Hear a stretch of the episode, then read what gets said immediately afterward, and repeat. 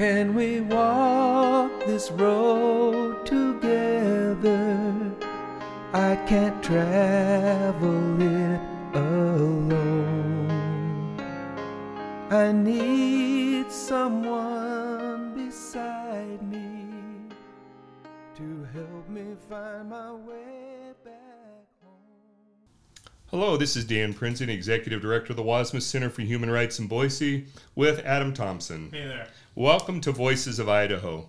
Today we're talking with Philip Thompson, Executive Director of the Idaho Black History Museum. Now, Philip, I happen to know you're native Idaho. Actually, a long line of native Idaho. Yes, sir. Sixth generation with me. My daughter is seven. In your experience in defining what it means to live and be in Idaho, where do you see that spiral of injustice playing out? Although I think Idaho has been um, great and almost uh, this this quasi utopia as far as a diverse group of people living amongst each other peacefully, we still also fall victim to the spiral. And in the biggest way I've seen is would be avoidance.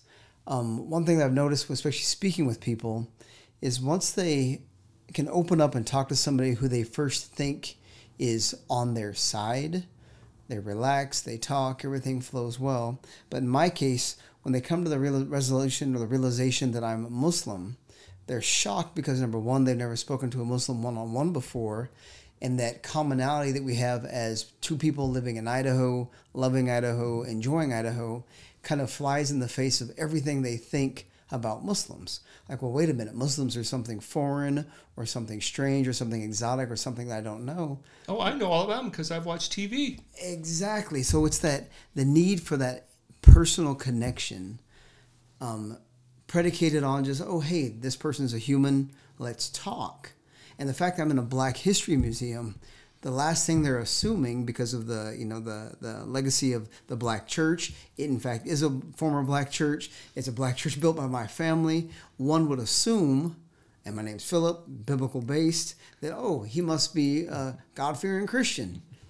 No, actually, you know, the tattoos on my body, the Arabic on my arm, my Muslim child, he's a practicing Muslim. What happens when you start breaking my assumptions? Like you said, I assume, but you're breaking all my assumptions. It's been a beautiful thing. I mean, really, I've learned a lot about humans working at the museum, that it's the most effective way to get past that initial because you see the shock in their face, but they're kind of they've con- you, you you've confu- I call it the short circuit. They've confused themselves because it flies in the face of everything they thought they knew a Muslim to be. He's speaking highly of his mother. He's speaking highly of his daughter. Evidently, he doesn't have a problem with women. He's speaking highly of his grandmother. Um, he's much more progressive than I would think, even though he might be personally very traditional he has no problem fighting for the rights of those who think otherwise or think differently or may not or may not directly um, in keeping with his school of thought. That's antithetical to what they think Muslims are. But then again, I always ask him, like, but for the reference, how many Muslims have you actually spoken to? How many people do you actually know? Exactly. You know, that's our whole concept, even with this podcast, The Voices of Idaho, when we lump people together or we try to associate by a group or marginalize because of association with a group, we have just eliminated the personhood, exactly. the voice, the face of the individual with it. So you've identified in the experience that uh, the level and the spiral avoidance. Why does that one hit you so as framing the experience? avoidance is what's necessary in order to do the rest of the spiral. Although it's not necessarily first, it is the key. Anytime you have a group of people who want to um, ostracize or create a second class citizen status and stick you in it, the first thing you do is remove the humanness of that people, whether it be caricatures in like American history of blacks, whether it be um, Hitler and Nazi Germany with the Jews, whether it be fascism in Italy. The first thing you have to do is remove their commonality as a human. The moment you do that, everything else is acceptable. I mean, look at like the Hutu and Tutsi in um, in Africa. It's the same thing. Mm-hmm. You're lesser. You're mm-hmm. you're not quite as good as we are. They're one of those. So, so if I can put you on the margin and dehumanize, and in essence, not come in contact with you. I'm going to avoid. And that's the most important because you can't dehumanize somebody that you're actually having daily dealings Uh-huh. with. That's why integration, forced integration, um, neighborhoods where you actually have uh, a, a very uh, um, a diverse set of people living there. That's why that's so scary because it destroys all these little things that we've been taught we're supposed to believe. But then, like, well, no, I know somebody who's completely the opposite of what I've been told they what these people are. And because of that, those barriers start to break down. We have to have relationships if we're hoping to get um, ahead of this in any way, shape, or form. This is Shauna Newman's My Love. You hear on the news, gray skies turn blue, but you listen to my mind and nothing's fine. So I give in to the sin and forget to take my medicine. I slip into that space because the world is hard to face. I get sleepy eyes, then I say goodbye. What they did wasn't right. I should have had those rights. They tied me to that fence thinking I would repent. They didn't like my ways simply because I was gay. I will miss my loved ones, but he will always be my one. Whether I go to heaven or hell, I know that he'll be with me in the end. Hopefully, one day, they will change their ways. Maybe they will learn acceptance is yearned. You may not love us, but he does. We are still loved from above. I like that concept. We have to have relationships.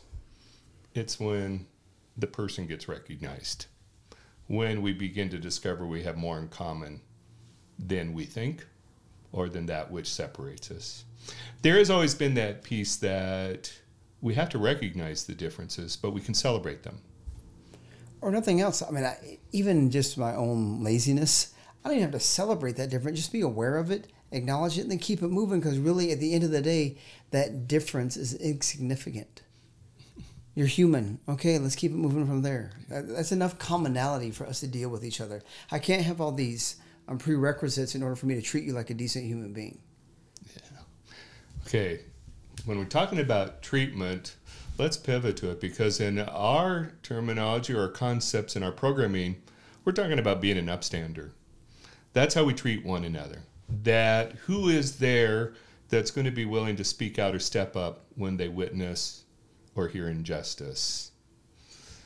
When you think about the roles of upstanders in your life, who's the model you go to? uh, Dorothy May and Hess Johnson, my grandmother, and my mother, Cherie Buckner Webb, because um, women in my family were much more a, uh matriarchal family. Women run things in in the Buckner household and the Johnson household, and so they were never one to hold their tongue, nor to let an injustice thrive, nor to feel the need to be meek and quiet. Um, I come from a long line of hellraisers that's what you you're supposed to do. I tell my daughter that whenever you witness an injustice, even if it's minor, you, you need to speak out and say something because once you do, you take that initial step. More often than not, a second person who didn't want to be the first one to say it will, you know, like, oh no, I understand what you're saying. Yes, let's stop this. But it takes that first person to acknowledge the injustice to often get other people to follow suit. If you're not willing to be that first person to say, no, this is wrong, we cannot do this, it just goes on forever and ever. I mean, I've got this little cornball quote I put on everything I write that apathy in the face of um, transgression is complicitous. If you allow it to happen, you're equally as guilty. You may not be committing the act, but you're doing nothing to stop it. I think that's what I'm almost afraid of right now because the silence has been deafening. The, the- I mean, I, I love Idaho. I can't say that often enough. I know Boise is not Middleton, it's not Moscow, it's not I went to Idaho Falls first time this weekend. But Idahoans typically, in my mind's eye, are fundamentally good people, good hearts, good whatever.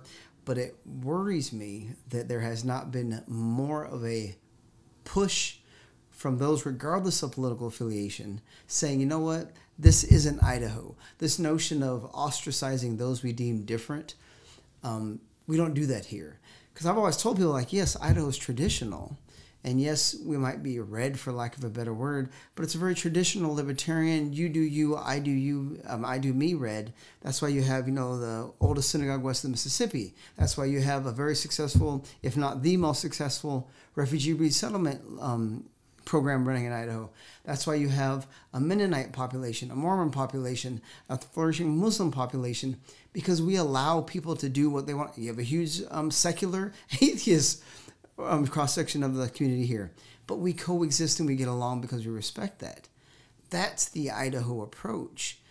Treating you respectfully like a human being. We may not be um, unaware and may need to be brought up to speed as far as some of the um, customs and practices but we let you do you and I'll do me. More power to you. So for us to sit back idly and say nothing in the face of quasi fascism and the drums of xenophobia and hey we need to get rid of these type of people that's terrifying because it may be me today but i guarantee you next tuesday they're going to come for you too mm-hmm. and that's what's most fearful about what's going on now you've got to stand up and say something we introduced that your daughter is seventh generation Idaho. What's the Idaho you want for her? Um, I want an Idaho that was much like I had, other than more of the other living there. Because Idaho's changed drastically in like the last 20 years. Mm-hmm. So um, the mosque I attended as a child was probably twice the size of this room the mosque she attends as a child. We have like four to six hundred people there every day. She's been to synagogue a few times. She goes my parents' church once in a while. That's the Idaho I want her to see. That it's just this um, fluidity that you can observe and even participate in the traditions of others. That doesn't diminish or lessen yours. We respect each other as humans. I want her to understand that yes, you're Muslim, yes, you're black, yes, you're from Idaho, but those are just um, aspects of what you are, not all you are. And that doesn't in any way, shape, or form separate you from somebody who is not that. Yeah.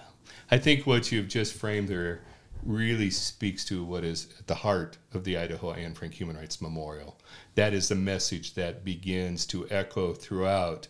As we note, the memorial is filled with words. What's etched into the stone there that speaks to you?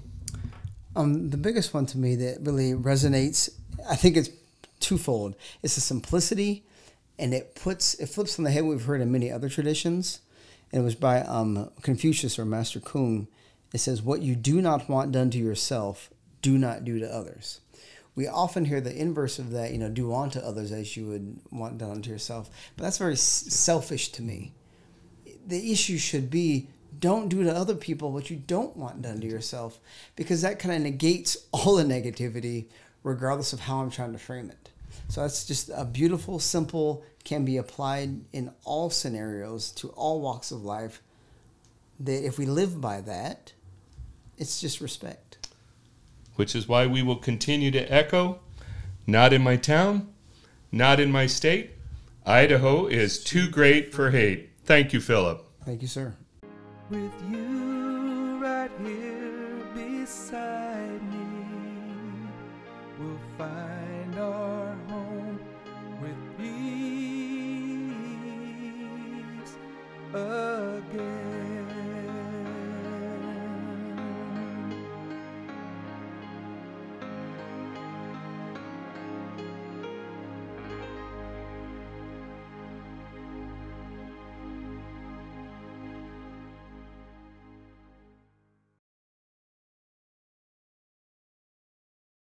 Um, the second event happened when I was in the fourth grade, and, and these events are kind of representative of my elementary school experience, but they're just two examples.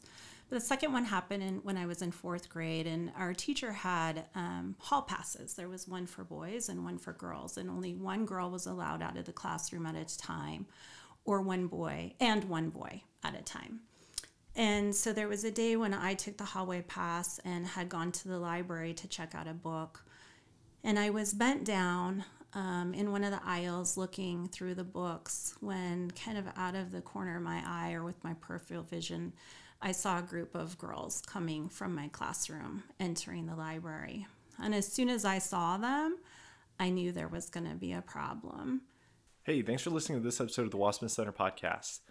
That clip you just heard was with Trina Finley Ponce, and that episode will be coming out next, so check it out. The Voices of Idaho is created by Dan Prinzing and produced and edited by me, Adam Thompson. See you next week.